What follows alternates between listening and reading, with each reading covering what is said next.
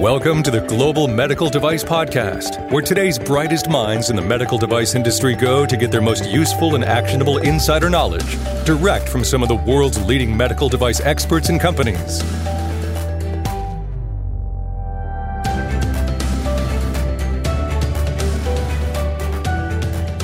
How many of you think that you have a firm grasp and understanding of what substantial equivalence means as it relates to regulatory submissions, especially to a five ten K.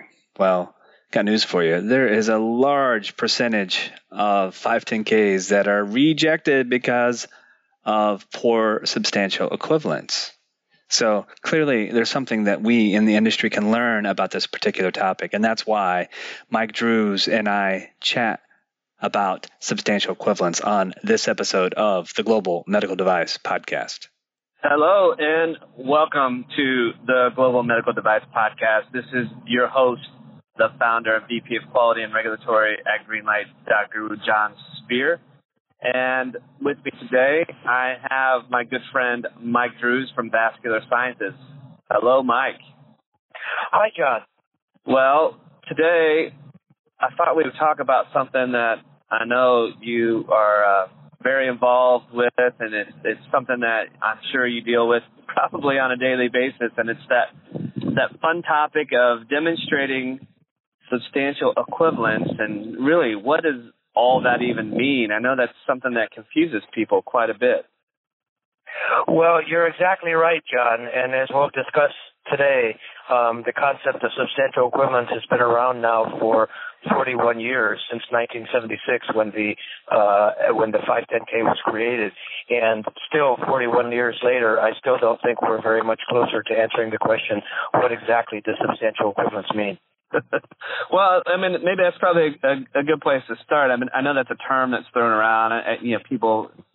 When they're trying to understand, well, what what does substantial equivalence mean? Why does that apply to me? Why is that important? So maybe if you could take a moment or two and, and let everyone know a little bit of why substantial equivalence, why we should care about this topic. So that's a gr- that is a great place to start, John. Um, so substantial equivalence is important for a couple of reasons. First of all, to remind you and your audience of some uh, some statistics, seventy-five percent of five ten Ks that are submitted to the F D A today are rejected first time out of the box. And of those that are rejected, eighty-five percent of them are rejected specifically because of substantial equivalence or the lack thereof. Yes, I know that a lot of five ten Ks are rejected on administrative review because of uh, the refuse to accept guidance, for example. But we're not talking about administrative review. We're talking about the substantive or the scientific review. So eighty-five percent of five ten Ks that are rejected on scientific review are rejected because of substantial equivalence. That's uh, reason number one why substantial equivalence is important. Reason number two that substantial equivalence is important is because it's one of the two key parts, the two key components of the five ten K. In order to have a successful five ten K, you need to have a very strong substantial equivalence argument, and you have to have a rock-solid risk mitigation strategy. So substantial equivalence is one half of that uh, five ten K equation. All right. Well, that that certainly starts to shed a little bit of light on, on this, why I, as med device, uh, not a developer, need to worry about substantial equivalence. But okay, so it's clear that that uh, it's a big deal when it comes to five ten Ks, and it's clear that that uh, we as an industry probably aren't faring so well uh, on the uh, substantial equivalence front. So maybe take a moment or two and let's talk a little bit about what is substantial equivalence, and maybe we can get into a little bit of, of how I would demonstrate that, and you know, all those sorts of things. So let's start. What is it? What does that even well, mean? I'm ha- I'm happy to do that, John. And again, just leading into that, uh, just just uh, reflecting back to those statistics for a moment, so many people do think that substantial equivalence is such a no-brainer, uh, pardon the pun. Um, but if it is, then how do we explain those statistics that I just shared? So substantial equivalence is not nearly as simple as a lot of people think. So fundamentally, the, when we talk about the subst- substantial equivalence, the challenge that, that we're talking about here, the question that we're asking is, uh, how different can two medical devices be, both in terms of labeling as well as technology, and yet still be similar enough, close enough to be substantial equivalent? Now, of course, F D A has put out a number of guidances over the last forty-one years to try to address that question, to try to add clarity to that question. But as I said earlier, and I really mean this, um, there is no answer, certainly no simple answer to that question. It's up to us. We have to go into the F D A and we have to argue that our device is uh, um, basically the same or substantially equivalent, addressing, as we talk about, the two components of substantial equivalence, labeling and technology. And in my approach, substantial equivalence, when I address that, I address labeling separately and technology separately. Most people do not do that, but that's another reason why most submissions are rejected. So, for example, on the labeling side, I will create a labeling matrix, as I like to call it, where I show the labeling for our device, and I show the labeling, I'm talking about high-level labeling here, indications for use and intended use, for our predicate device or uh, our predicate devices if there's more than one. And I will literally do a word-to-word comparison. And I actually take it a step further. I like to highlight these in different colors. So, for example, the words that are the same in my device versus the predicate, I will highlight those in green. The words that are similar but are not exactly the same, I will highlight those in yellow.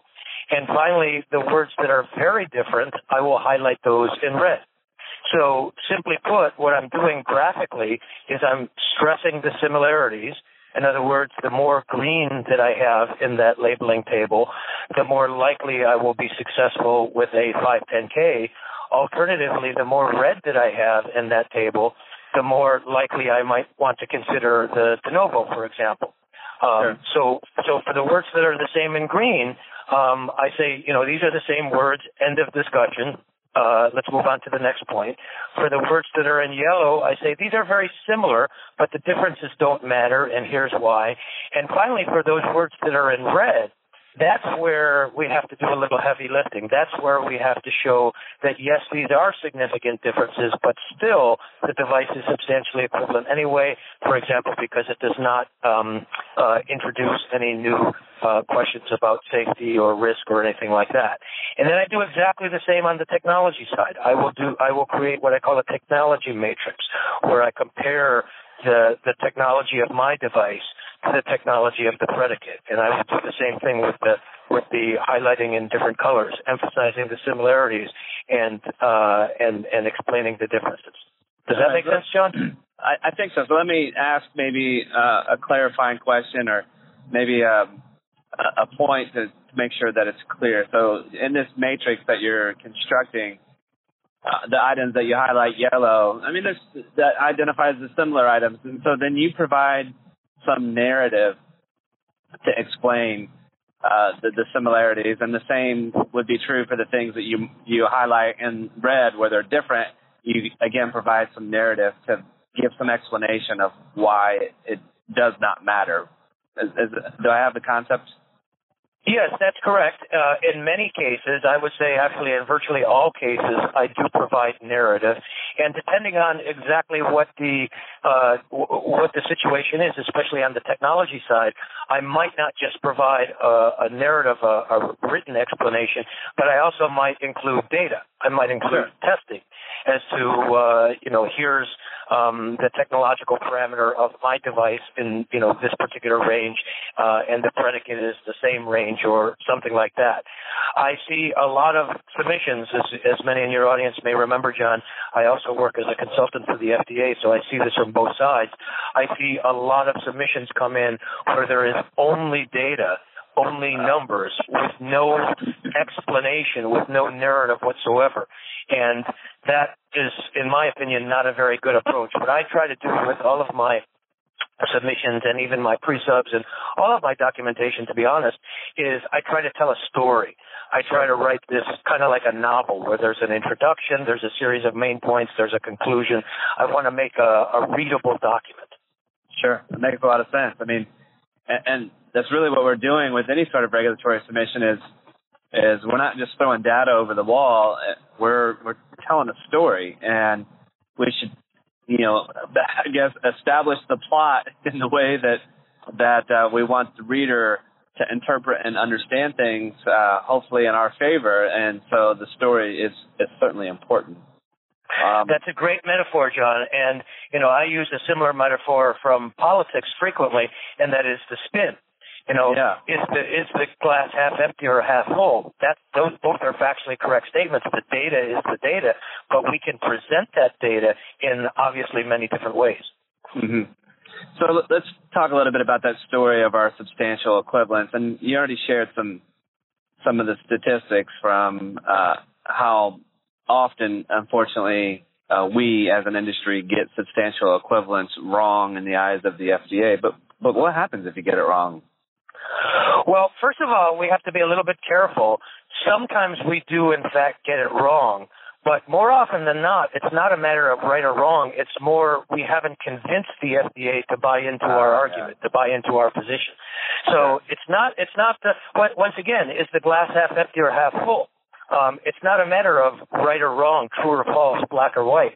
It's a matter of convincing. When I go to the F D A uh, with a five ten K or any other kind of submission for that matter, I view this very much like a, a, a, a sales and marketing uh, uh, objective. In other words, I'm trying to sell the F D A, not in a monetary sense, but I'm trying to sell the F D A on my regulatory logic, in this particular case on my substantial equivalence rationale. Sure. So, so. What happens when companies do uh, do get it wrong, or at the very least are not successful in selling the F D A with their substantial equivalence? Well, simply put, usually nothing good happens. Usually you're talking about more time, more money. Sometimes you're even pushed into a more rigorous regulatory pathway, like, for example, uh, a P M A. And I'll give you a quick example. Uh, there was an in vitro diagnostic company that made a submission to the F D A not long ago. Uh, they they were unsuccessful with their five ten K, specifically in showing substantial equivalence, but it took the F D A ten months to come back and tell the company that this device is not substan- not substantially equivalent, N S E. So just imagine the amount of not just time but money that was wasted uh, in this whole back and forth process. And and you and I have talked about before, John, I think this is a very amateur mistake. I don't think there's any situation where a five ten K should be rejected because of substantial equivalence. I think sure. we can greatly mitigate the chances of that happening, uh, possibly even eliminate the chances of that happening, taking the, the, the technology to the F D A long in advance of the submission in the form of a pre-submission meeting or something else. So, sure. um, uh, again, I see a lot of companies doing this, but I think it's a very amateur mistake. Sure. All right, so let's get into maybe a little bit more of the, the meat of this. And, you know, I'm I'm a med device company. I'm preparing a submission, and I need to demonstrate, you know, I'm, I'm putting together a five ten K, and I, I need to demonstrate substantial equivalence. So how do we show that? How do we demonstrate substantial equivalence? So my approach, which is admittedly different than the approach that many other take, but I don't want to be in that seventy-five percent that are rejected. I want to be in the twenty-five percent that are not, and fortunately I am. Uh, the way I achieve that, as I, as I alluded to earlier, is I decouple the two components of substantial equivalence, that is labeling and technology, and I address them separately by creating the labeling matrix and creating the technology matrix. But I don't stop there. I go well beyond what the regulation requires. I also look at the product code. So, for example, if my product code, uh, sorry, if my predicate's product code is X Y Z, um, my product code is probably going to be the same X Y Z, although not always, but more often than not it is. I will also provide a rationale, a justification as to why my technology is appropriate for that particular product code and not for another product code. And by the way, let me go back to predicates for just a moment. I will usually not just talk about the predicate that I'm using, but I will also talk about other possible devices that might be considered predicates and why I am not using those. In other words, I want to do all that I can to remove all the possible reasons why F D A might come back uh, and say this is not substantially equivalent. I want to be very proactive. I want to be very prophylactic in, in what my, uh, you know, what, what I'm doing. I want to demonstrate at the end of the day that I know what the heck I'm doing. I've considered the labeling. I've considered the technology. I've considered the product code. I will also put an argument in there as to the classification justification. If your predicate is class two, for example, and you're, you're successful with your substantial equivalence argument, then your new device will also be class two, but I don't make that assumption. I will mm-hmm. also put a justification, usually not that long, but at least a few paragraphs as to why class two is the appropriate classification for my device. Uh, again, I want to remove all the possible reasons why F D A could come back and say this device is not substantially equivalent. So bottom line, when it comes to substantial equivalence, John, for me, it's fairly simple. I want to stress the similarities, and at the same time, I want to de-emphasize, or at the very least, not draw attention to the differences. And any differences that do um, uh, that, that are present, I need to be able to mitigate them, or maybe even completely dismiss them, uh, so that they're not relevant to our to our discussion. So maybe we should take a look at some uh, examples, John. Well, I do want to talk about some examples, but there's a couple of things that. Uh, one, I want to clarify to the audience because I've heard some confusion uh, from time to time uh, on the, the topic of product code. So let's talk. Uh, let me share a little bit about product code. So uh, F D A has identified, I don't even know the count, but hundreds, thousands of different product codes. And these product codes are three-letter codes that relate to uh, the the type of device that you have, and the, um the product codes then all fit under different regulations that also relate to the specific type of device or, or category of product that you're developing. And like, for example, one regulation may have, it could conceivably have dozens of different product codes uh, that, that relate to that. And every device that gets cleared through uh, five ten K is assigned a primary product code. You, as the submitter, usually uh, will define that initially. Sometimes that changes from, from an F D A perspective. And sometimes, um, not quite as common, but sometimes there might be secondary product codes that might be assigned. So whenever you're, you're looking at predicate devices, uh, you will be able to see on their five ten K summary uh, what product code uh, was designated to that. So that's an important thing to identify. That's what Mike was mentioning. And then Mike, I want to highlight something that you talked about. You talked about identifying the predicates that you're using, but you also talked about uh, other devices that might have similar product codes uh, or regulations that uh, in that same kind of uh, category as the product that you're demonstrating or that you're submitting that you chose not to use as predicates with an explanation. I, I wanted to, to maybe dive into that just a little bit because that's a little bit of a novel approach. Can you talk maybe a little bit more about that, add a few more words about that? Sure, I'd be happy to, John. Um, the regulation says in order to have a five ten K, we have to have a predicate. The regulation does not say how close or alternatively how distant that, how different that predicate can be. The regulation also does not say how recent or how old that predicate can be. And in my opinion, the regulation should not say anything about how close it is in terms of technology or how recent it is in, in terms of time. That should be totally up to us. So everything else being equal, I will choose a predicate that is as similar as possible to, the te- to my technology. I will choose a predicate that is as recent as possible uh, in terms of time. But there are many cases where I don't do that. For example, if it's to my advantage to choose a predicate that is more distant in terms of technology or is older, let's say for the sake of discussion that I have a couple of different predicates that I can use. One that was brought to the market a year ago and and the other that was brought to the market a decade, decade ago. And let's say for whatever reason, the product that was brought onto the market was, that a, a decade ago was more is more appropriate to make my substantial equivalence comparison than the one from last year. So I will say to the F D A, and by the way, I do this in my pre-sub first, and then I do it also in my submission, I say to the F D A, I'm going to compare my device to this device that was brought onto the market a decade ago. And before I explain why, you probably remember that there was another device, a similar device that was brought onto the market last, last year. Let me first explain to you why I am not using that device. So once again, John, I'm trying to remove as many possible reasons why F D A can disagree with me as I possibly can in sure. advance, you know, before they even right, ask. Right. Okay. So, so simply put, the regulation says there has to be a predicate. It doesn't say how similar it needs to be, nor does it say how recent or how old that it needs to be.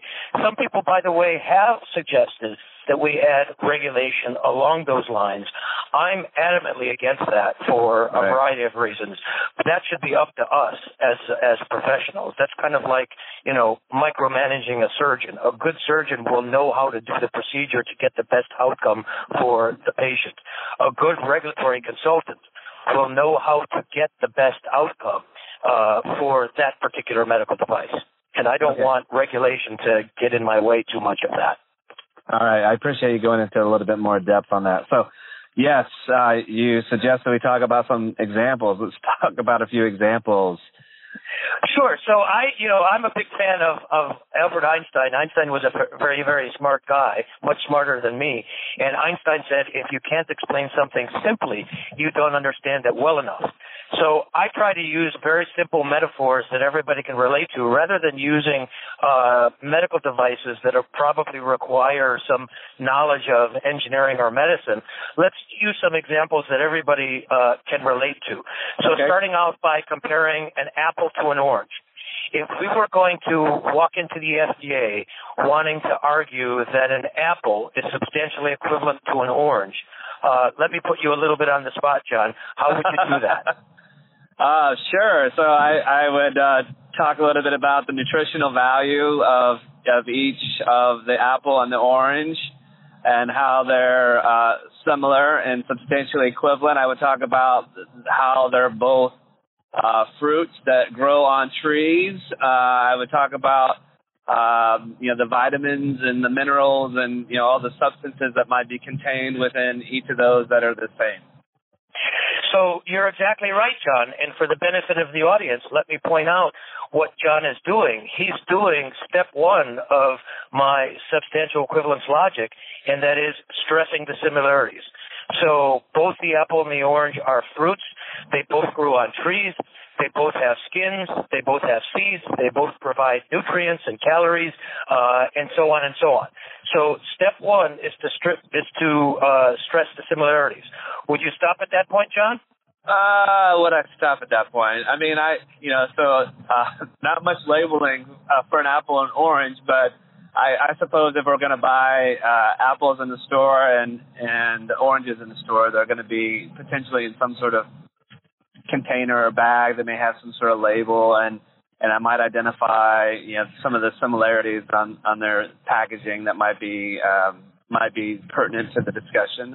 Um, I don't well, know. I mean, should I should I dive deeper? I, f- I felt like that might be a leading question. It was, I, I, I was hoping that it was a leading question. You did brilliantly on step one, stressing the similarities. What I was hoping to lead you to is step two, which is de-emphasizing or not drawing attention oh, to the see, differences. Yeah. Yeah, yeah. And so, you know, let's, let's again, use the apple and the orange as an example. So they're both fruits, but they are different fruits. They both um, have have skins, but in the case of the apple, most people eat the skin. In the case of the orange, most people do not. They both provide nutrients, but maybe the nutrient content for an apple is a little bit different than an orange. So for each of those differences, we have to, first of all, acknowledge the difference, but then we have to mitigate it. We have to say, yes, there uh, there is a difference in nutritional value, but both fall within the recommended daily allow- uh, allowances for vitamin C or what have you, and therefore it's not important. So right. step two of the um, substantial equivalence logic is uh, de-emphasizing or not drawing attention to the differences. And then th- any differences that are there, we have to mitigate them. Now, taking that even a step further, John, sometimes I will bring up a difference prophylactically. that is uh, without F D A even asking me uh, about it.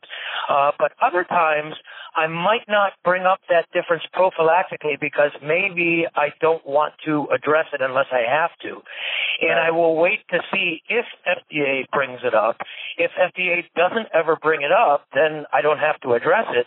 If F D A does bring it up, then I will be prepared in advance to address that difference. So okay. This is all part of the, uh, the, the, the, the poker game, as I've described this before. Um, you know, knowing not just which cards to play, but when to play them and how. So, again, stress, step one is stressing the similarities. Step two is de-emphasizing or not drawing attention to the differences. Let's use one more metaphor, and how about okay. comparing a car to a truck? If sure. we were wanting to bring a car to the market by comparing it to a truck, how would we do that, John? What would be the regulatory logic? Well, there's all kinds of similarities be- between cars and, and trucks, Mike. I mean, we, they, they have four wheels, they have engines, they have steering wheels, they have seats on the interior, uh, they have uh, a frame and a chassis, and, and you know, of course, we can go on and on and on and list all the specific details of a, a car and a truck that are that are the same. They they transport people. Uh, they they go a certain um, velocity and contain, you know, fuel to make them go and all those sorts of things. Well, once again, John, you've done a brilliant job on step one of stressing the similarities.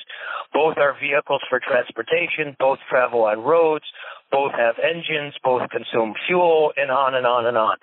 Step two, of course, is to uh, de-emphasize or not drawing attention to the differences.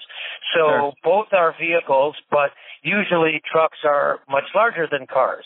Both have engines, but usually cars might burn gasoline or perhaps electricity. If it's a hybrid, trucks usually burn diesel.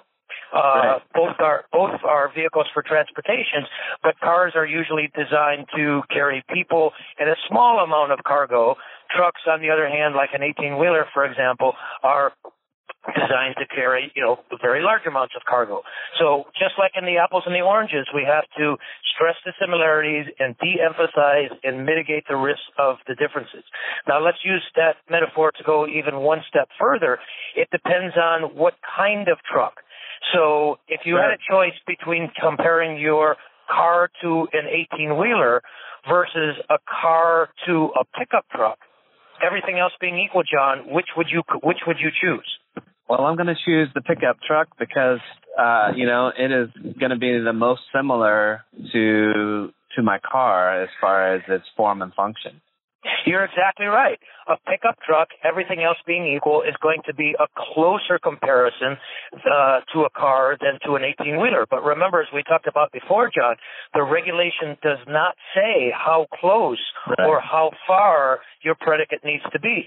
So if it is to my advantage to compare my car to my to a eighteen-wheeler, I will do that. But before I do, I will say you might be wondering why I'm not comparing it to a pickup truck. Well, exactly. Here's why. And then let me tell you now why the eighteen-wheeler uh, is the appropriate comparison. Okay. So, uh, uh, you know, simply put, sometimes people, you know, they misunderstand why I'm using these very simple metaphors. Well, it goes back to Einstein. If you can't explain something simply, you don't understand it well, well enough. Everybody knows what apples and oranges are. Everybody knows what cars and trucks are. If right. we cannot, if we cannot explain the regulatory logic based on these simple products, how can we possibly use this regulatory logic, which is the crux of the five ten K, on much more complicated technologies that you and, the, and I and the rest of the audience are involved with? And the last example that I just wanted to point to, it's actually an example in, demonstrated in a video that's been floating around on the Internet for many years, John, that you did yourself, and that is your infamous Uh, ketchup versus mustard video. And I'll be honest with you, John, I think that's an absolute brilliant video. And as you know, I use that in many of my medical device trainings. So yeah. I encourage all of your audience, if you have not seen John's video, where he does a similar substantial equivalence comparison that I just did with apples and oranges and cars and trucks, he does it with ketchup and mustard. I would highly recommend watching that video.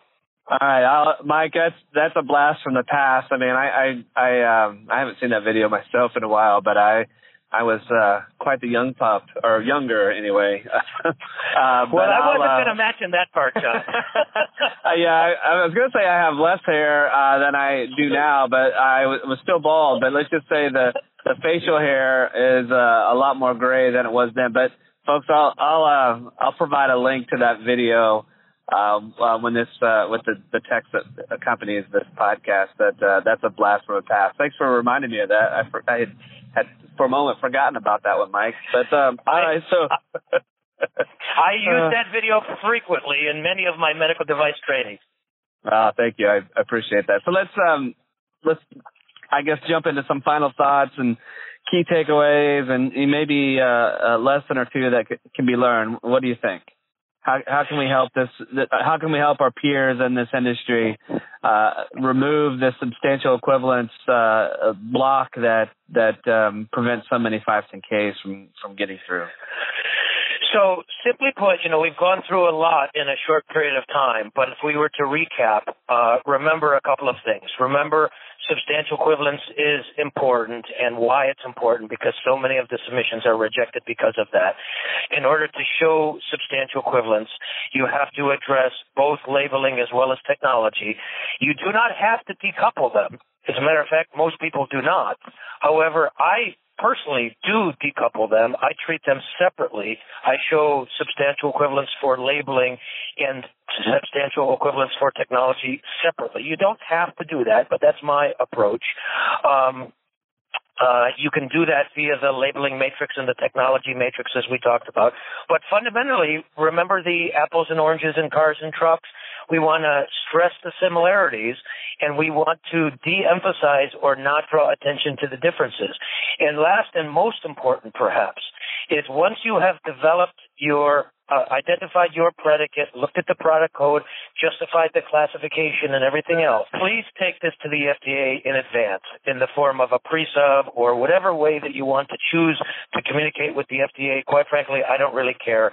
But if the first time that the F D A is seeing your Um, regulatory strategy, including your substantial equivalence argument, if the first time that they're seeing it is in your actual five ten K submission, that, in my opinion, is a huge mistake, because you're taking a huge regulatory risk that that submission is going to get kicked back, not necessarily because you were wrong, but because you were not successful in convincing the, uh, the F D A. This is very much like a prosecution and a defense. If the prosecution is unsuccessful in convincing the jury, does that mean that they're wrong? Does that mean that the person is not guilty? No, that's not what it means. It means that they were unsuccessful in, con- in convincing the judge or the jury of their position. So take this to the F D A in advance. Make sure that everybody is on the same page, that everybody is pulling in the same direction, and that will greatly minimize, perhaps not completely eliminate, but greatly minimize the chances of problems further down the road. Those are just a few of the, the pieces of advice that I would give your audience. There's obviously much, much more that we can talk about on this topic, and I look forward to doing that uh, at some time in the future. All right. Well, Mike, I appreciate the insights on substantial equivalence. Folks, a big part of any sort of regulatory submission and, and product development effort is, is certainly rooted in good design control practices and risk management. And the number one software in the world to help you with those types of activities uh, is developed and, and produced right here at greenlight dot guru. So be sure to go to w w w dot greenlight dot guru and learn more about not only our design control and risk management workflow, but all the other workflows that we've developed to help companies with their quality management system. Again, I want to thank Mike Drews from Vascular Sciences for being my guest today. And this is your host, the founder, V P of Quality and Regulatory at Greenlight dot guru, John Speer, and you have been listening to the Global Medical Device Podcast.